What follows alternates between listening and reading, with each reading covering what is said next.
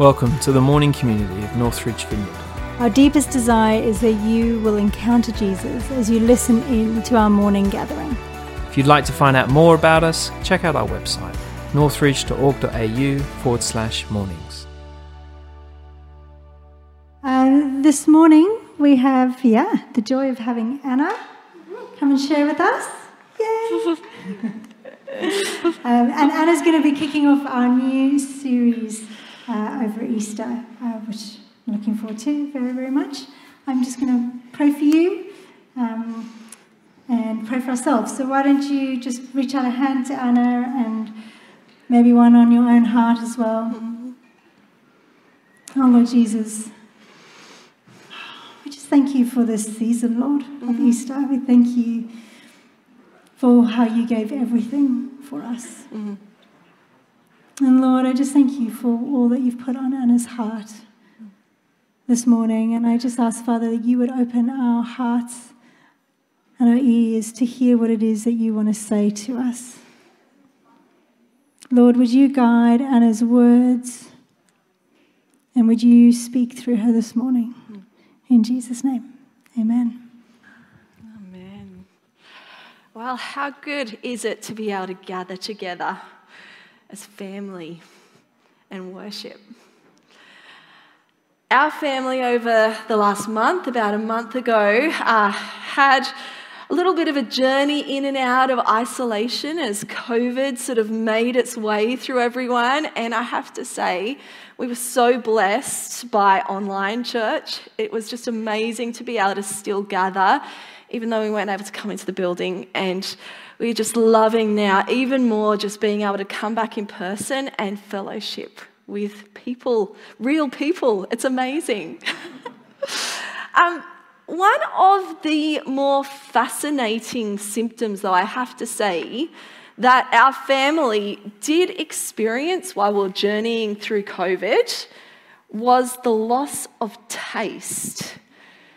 Taste is just one of those things that you take for granted, isn't it? No matter how bad I feel, there is always chocolate. but when it's gone, it is devastating. As we enter into April and we're journeying towards Easter Sunday, it's got me thinking about words and how over time they too can lose their flavour. Words are important. We use them to sum up the really important stuff of life from how I'm feeling to the way that I'm processing what's going around me, processing family life, processing faith.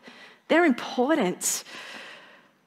But over time, words can become bland. And there are words that have been in the past so important to me and have summed up such important parts of my faith that can also grow bland too. So, over the next few weeks, we're going to be having a look at a few words that are really important to the Easter narrative, to the Easter story.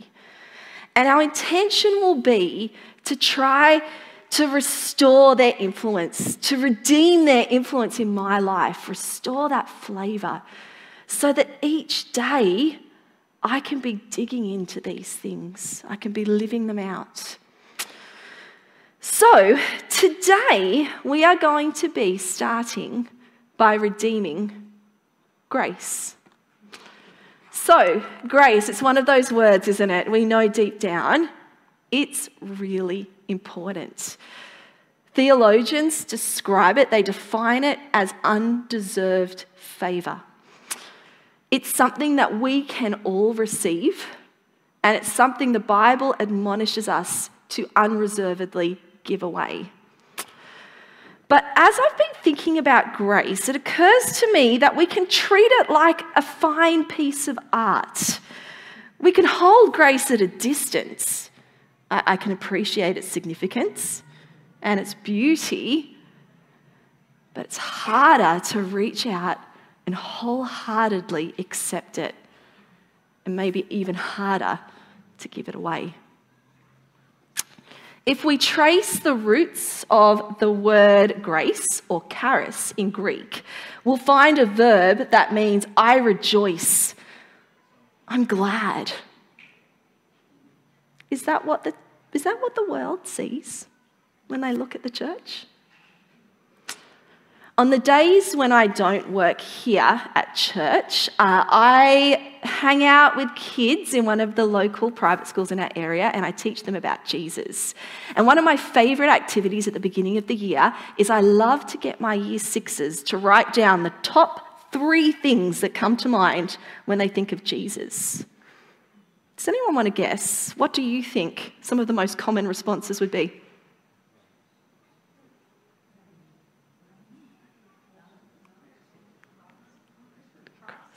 Cross? Oh, no, actually not. Not. No. No. Oh, I, I, I'm loving these responses because they tell me that you guys get it. But I'll tell you what the top three responses are sin, rules, heaven, sometimes hell. Sometimes it's important for us to stop and ask ourselves the question Are we mirroring what we know deep down to the world? On reflecting on grace, a theologian, Gordon MacDonald, he said, the world can do almost anything as well as or better than the church. You need not be a Christian to build houses, feed the hungry, or heal the sick there is only one thing the world cannot do it cannot offer grace. So, if it's so amazing, if grace is so amazing, why do we resist it so much? Well, before we dig into that question too far, there is an uncomfortable truth that we need to acknowledge the mathematics of the kingdom does not add up. Just doesn't. The Gospel of Luke, it tells us of a shepherd that left his flock of 99 to, plunge, in, to, to plunge into the darkness and search for one sheep. A noble deed, to be sure. But he left the others behind, vulnerable to thieves to robbers, or maybe even the desire to bolt free. How would he feel if he returned with that one lost lamb slung over his shoulders to find that 23 others had now disappeared? Perhaps this shepherd needs to review his risk management plan, hire an assistant so that if this situation arises, he's prepared. Or perhaps my all time favourite a parable found in Matthew 20. Let's have a read of it. For the kingdom of heaven is like a landowner who went out early one morning to hire workers for his vineyard. He agreed to pay the normal daily wage and sent them out to work. At nine o'clock in the morning, he was passing through the marketplace and saw some people standing around doing nothing. So he hired them, telling them he would pay them whatever was right at the end of the day. So they went to work in the vineyard. At noon and then again at three o'clock, he did the same thing. At five o'clock that afternoon, he was in town again and saw some more people standing around. He asked them, Why haven't you been working today? They replied, Because no one hired us. The landowner told them, Then go out and join the others in my vineyard. That evening, he told the foreman to call the workers in and pay them, beginning with the last workers first. When those hired at five o'clock were paid, each received a full day's wage. When those hired first came to get their pay, they assumed they would receive more. But they too were paid a day's wage. When they received their pay, they protested to the owner. Those people worked only one hour and yet you've paid them just as much as you paid us who worked all day in the scorching heat. He answered one of them, Friend, I haven't been unfair. Didn't you agree to work all day for the usual wage? Take your money and go. I wanted to pay this last worker the same as you. Not the kind of case study we'd want to apply in our own businesses, is it? Tricky. Grace, in its purest form, is uncomfortable, confusing, and foreign. But without it, we cannot know the freedom that Jesus offers. So, this morning, we're going to attempt to peel back some of the common barriers to grace. The first one being acceptance on the basis of my performance. Most days, we breathe in an atmosphere of ungrace, unawares. From the time we are toddlers, we are tested and evaluated before being placed into an advanced, normal, or slow track. We are graded, analysed, and ranked in order to be prepared to succeed in a world of ungrace. The rules of life, they're drummed into us, aren't they? I work for what I earn. I like to win. I insist on my rights, and I want others to get what they deserve too. Nothing more, nothing less. Let's go deeper. By instinct, I feel there's something I must do to be accepted. I strive for acceptance, working obsessively to please others, even God. I choose my words carefully and consider the parts of myself that I conceal beneath a carefully crafted mask. Then internally berate myself when I fall short of this standard. In Jesus' time, there were a group of people who were expert mask makers. Does anyone know who they were? Who they were? Yeah, the Pharisees. And Jesus confronts this practice head on. Let's see what he says. You are nothing more than tombs painted over with white paint, tombs that look shining and beautiful on the outside, but filled with rotting corpses on the inside. If he was talking today, he might say, It's a great mask, but it's hiding the skeletons in your closet. Well, it's here that I return to the parable of the workers and the landowner and the sense of unease that I feel about the justice expressed here. It's interesting to me that I, my sense of unease always centered around those workers who were working so hard in the hot sun all day I feel sorry for them.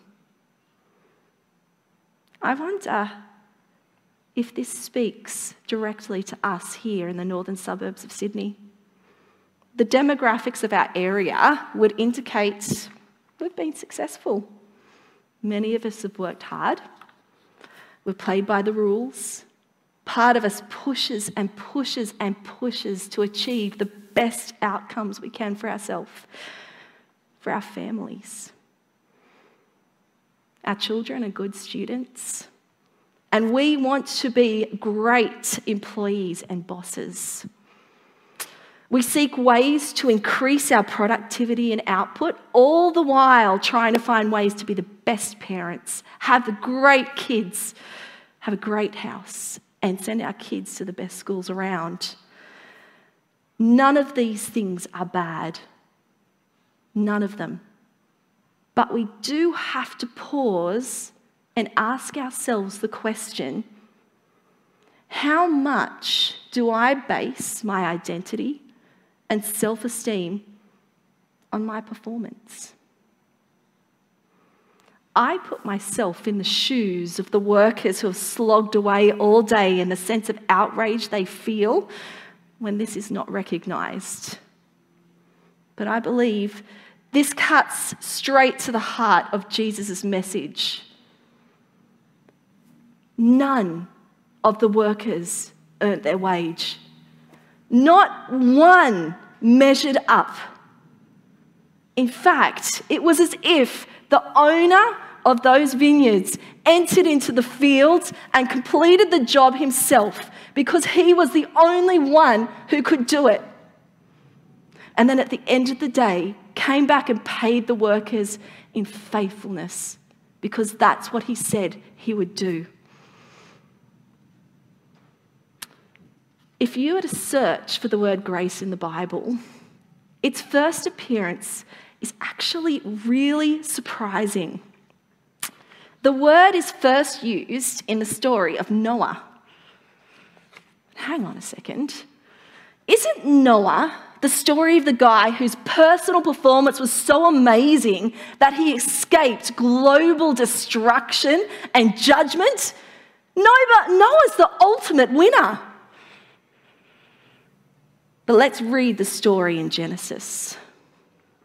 So the Lord said, I will destroy mankind who I've created from the surface of the earth, not only man, but the animals and the crawling things and the birds of the air, because it grieves me to see mankind sin, and I regret that I have made them. But Noah found favor and grace in the eyes of the Lord. Noah was a righteous man, blameless in his generation. Noah walked with God. Noah is not the story of God choosing the best and strongest player for his team. It's the story of a man who found grace Noah was righteous, but he wasn't perfect. In fact, the thing we can read up here, the thing that made him blameless was that he walked with God, one foot in front of the other. God, what should I be doing today? God, help me in this situation. But there's also something else in this story, which in English we miss as we read the story of Noah, that points even more deeply to grace. The very name Noah in Hebrew is the word grace spelt backwards. And what does the name Noah actually mean? It means rest. Today, Jesus is inviting us to allow our mask to come down. You can rest from always having to hold it together. Grace is not about coming in first or last. It's about not counting. It's a gift. But when we allow those masks to come down, those carefully crafted things that protect us, don't they? We need to be willing to deal with the messiness that lies underneath, the skeletons in our closet. We need to be willing to deal with our guilt. We all experience guilt, don't we? Guilt is tied to an event. I did something bad. In its best form, guilt is what drives us to reconcile with others and make amends. It is what we feel when the Holy Spirit brings our sin to light. It can push us towards God and allow us to grow in our faith, embrace His grace, and experience freedom but unfortunately, there is also another type of guilt that we might all feel intimately aware of. And you see, the difference between these two forms of guilt is that one is dealt with, and the other, it lingers. One pushes you towards life and freedom, and awareness of God's enormous love for you. And the other, like sandbags, drags down our spirit with heaviness. One reminds me that I am accepted unreservedly without reference to my deserving. The other makes me feel deep down I'm not worthy to be accepted. The Bible, it, speaks of an adversary that we all have as Christians called Satan. His very name means the accuser. Revelations 12:10 it describes him like this. The accuser of our brothers and sisters has been thrown down to earth, the one who accuses them before our God day and night. And again in 1 Peter 5 8, stay alert. Watch out for your great enemy, the devil. He prowls around like a roaring lion looking for someone to devour. Do you know, the devil's accusations, they would be so much easier for us to dismiss if they were completely false. The trouble is, they carry so much truth, don't they? We are sinful. We are guilty. We do deserve condemnation. All true.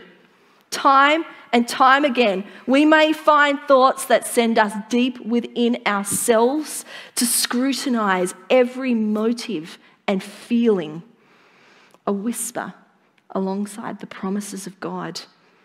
But does this really apply to a sinner like you? It's that deep sense at the core of our being that the weight of our sin would prove too much. We could never be chosen, let alone worthy. It is all too easy in the place of the lies of Satan to keep holding on to our guilt. But it's here I want to return to that story of the shepherd with his one lost sheep. We are all that sheep, every one of us who has wandered. We all find ourselves lost and far from God. But this morning, I want to remind you of the shepherd who gives it all up to go and find you. He will drop everything just to find you. It doesn't matter how far we've wandered. He wants to bring you home. Are you holding on to guilt this morning? This morning, I want to remind you of the words of Paul in 2 Corinthians My grace is enough, it's all you need. My strength comes into its own in your weakness. And again, in the book of Romans, for everyone has sinned. We all fall short of God's glorious standard. Yet, God, in His grace, freely makes us right in His sight. He did this through Christ Jesus when He freed us from the penalty of our sins. It's been paid. No matter how big or small, it's been paid. The Christian Hall of Fame is filled with sinners like you and I. People who have lied, cheated, done all manner of things. God has seen it all, and His arms are strong enough to carry it all if we'll just let Him.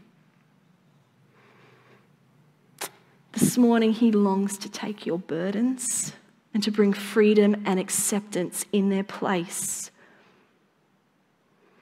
But there's one more barrier that we need to look at. Because you see, even if I've given my guilt to Jesus, sometimes there's something more subtle that can still hold us back. And that is shame. Whereas guilt points to a behavior and said, I did something wrong, shame points deep into myself. And it says, I could never measure up, be worthy, or accepted. It's that nagging sense that you're not quite good enough. And the subtle thing, the hidden thing about grace is it's not limited to the ways that I've messed up. It can also be birthed out of something that someone else has done to me. Shame binds, it silences, it makes us self conscious. Shame is the fear of weakness, the fear of failure the fear of unworthiness being unveiled for all to see. It says, I'm not a good enough parent. I'm not a good enough spouse, son, grandparent, Christian. We can finish that sentence for ourselves. The Bible actually has a lot to say about shame when we look at it the first appearance of shame we find in Genesis 3. We see Adam and Eve hiding from God as they've messed up. And when God comes walking in the cool of the day, Adam and Eve, they feel completely exposed, vulnerable, naked. Their first impulse is to find some fig leaves and sew them together to try and cover themselves up so that they can stand before God. But of course, this is not enough to cover their shame. It's interesting, before God expels Adam and Eve from the garden, there is an act of mercy and grace that we can often miss. In Genesis, it says, The Lord God made garments of skin for Adam and his wife and clothed them. God knows that fig leaf clothes, they're not going to be sufficient to cover Adam and Eve. So he does what they cannot do for themselves. He clothes them. This required the death of animals and here we see the first sacrifice in the entire Bible to cover their shame. God remembers who we are. He remembers that we are dust. He sees us. He knows every weakness, every vulnerability. He knows us completely. And yet, He still chose the cross. We need to remember that the cross, it was far from just an instrument of execution. Do you know there were many, many ways that the Romans could choose to carry out capital punishment? But the cross was specifically designed to maximize a victim's shame. From the whipping along the route to the crucifixion, to the stripping of every single article of clothing, to the hours or days of exposure to the elements, and the mocking of the passers by. Do you know, given the rushed and shoddy legal process that surrounded Jesus' conviction, people along the road to Calvary would have had every reason to doubt the guilt of Jesus when they saw him there but no one would have doubted his complete and utter shame. It's interesting to me that when Jesus appears on Resurrection Sunday in his new body, that this new resurrected body, it still bore visible marks of his scars.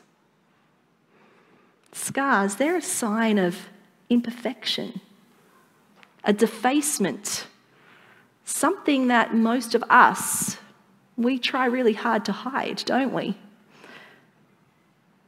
Jesus could have chosen perfection, but he chose scars.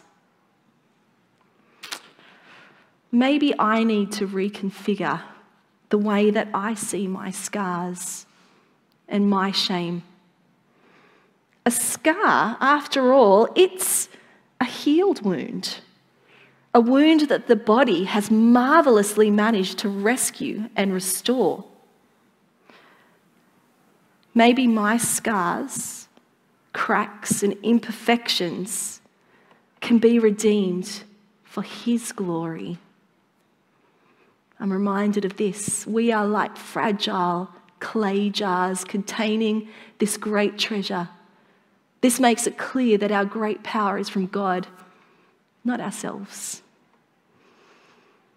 These imperfections, they're the golden threads that shine through because they expose the grace of God, the acceptance of God for someone, even someone as weak and broken and fragile as me.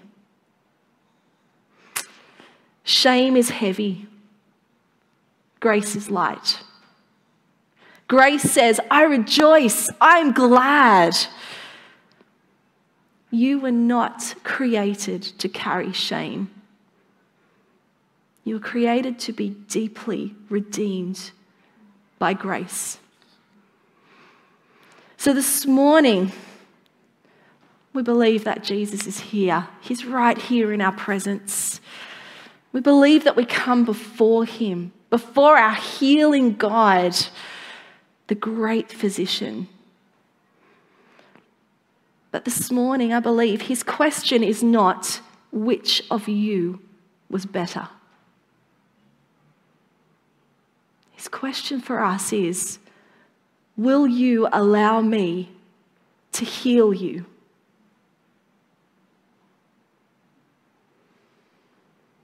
So this morning, we're going to come as countless believers throughout history have come to the Lord's table. And we are going to remember what Jesus did for us. So, Let's remember that it's Jesus. He creates the guest list, not us.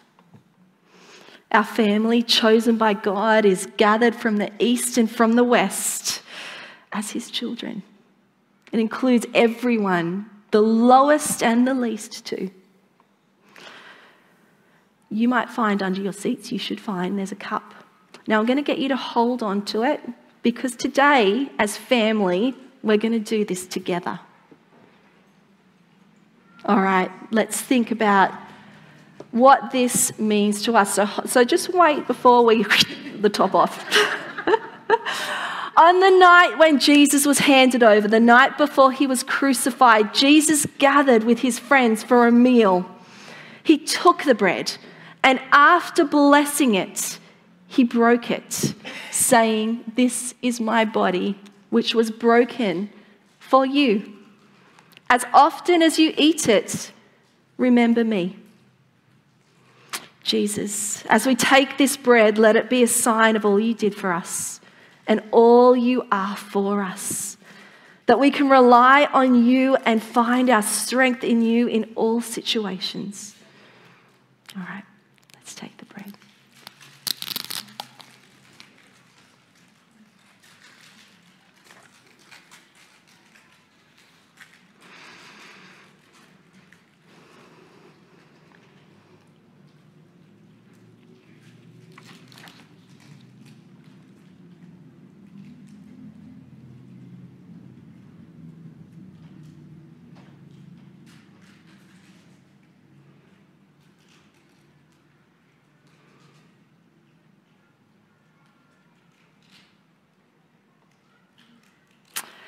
After sharing the bread, Jesus took a cup of wine and gave it to them to drink, saying, This is my blood of the new covenant, which was poured out for many.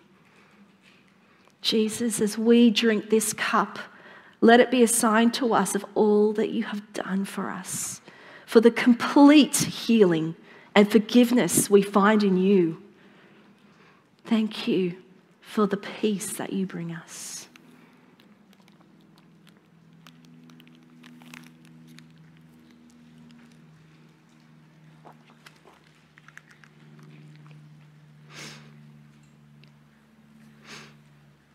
Jesus, through your death and resurrection, you have reconciled the world back to you. And through your example, you have shown us a way to peace.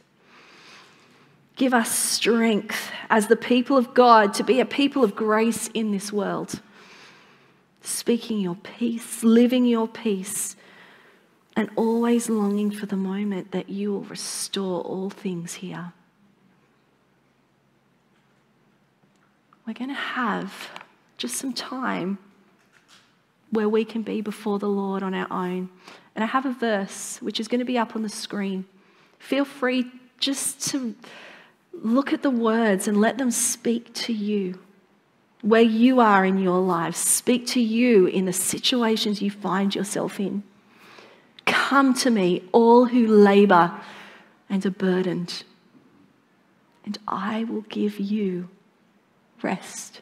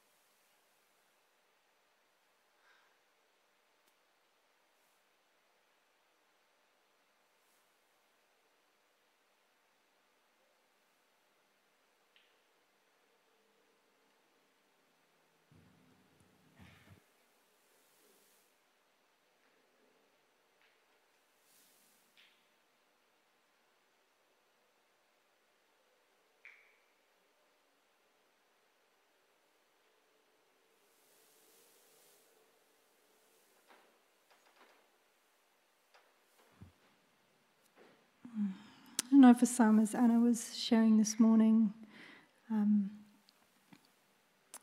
know the Holy Spirit was moving and convicting, and you know, you know, you need to come before the Lord, and um, we we just want to give a little bit of space at the moment, just for us to come before the Lord, to bring our hearts before Him. But we also want to encourage you that if you know you need prayer, you know you need somebody to stand with you in prayer. Um, we want to invite you just to, I'm not going to call you up front, but we're just going to invite you to find somebody um, who you know and trust and just ask them to pray for you. Um, a lot of this journey, you know, God, God has given us each other to do this journey with, and we don't have to do it on our own. And so, yes, there is, we come before the Lord and we allow Him to speak into our hearts and Him to do that healing, but we also know it's good to do that with each other um, and share that with each other. So we're just going to take a couple of minutes now.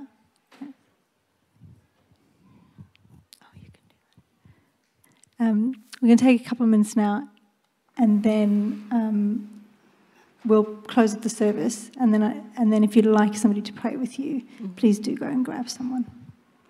A lot of this journey with shame, with guilt, with accepting grace it is a journey, it's one step in front of the other.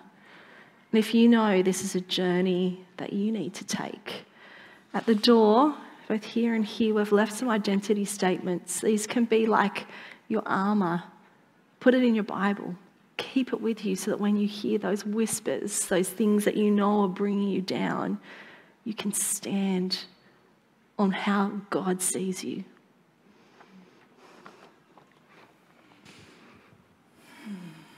So, Holy Spirit, we thank you for the way that you have been moving and speaking this morning. Would you come now and fill hearts? Would you come close? Lord, where there is brokenness, where there is guilt, where there is shame, would you come and bring your healing and your grace? Would you come and redeem? And thank you, Lord, that you did absolutely everything so that there is nothing, there is absolutely nothing that holds us back from you or that separates us from you. That we are free to come to you. So, Father, we give ourselves to you and pray that you would walk with us this week, that you would allow us to be conduits of your grace to those around us, and starting with ourselves. In Jesus' name, amen. So, um, so that's the end of the service. Thank you so much for joining us this morning. I really do want to encourage you that if you know God has put his finger on something and you need prayer for something, please find somebody that you know. Feel free to come forward and ask either of us, but find somebody that you know uh, to pray with you, to sit with you. Um, that's really important as well. Thanks, guys, online for joining us. If you need prayer, give somebody a call, touch in with somebody. Um, that's really important as well. So we just pray you have a wonderful week, and we look forward to seeing you guys next week.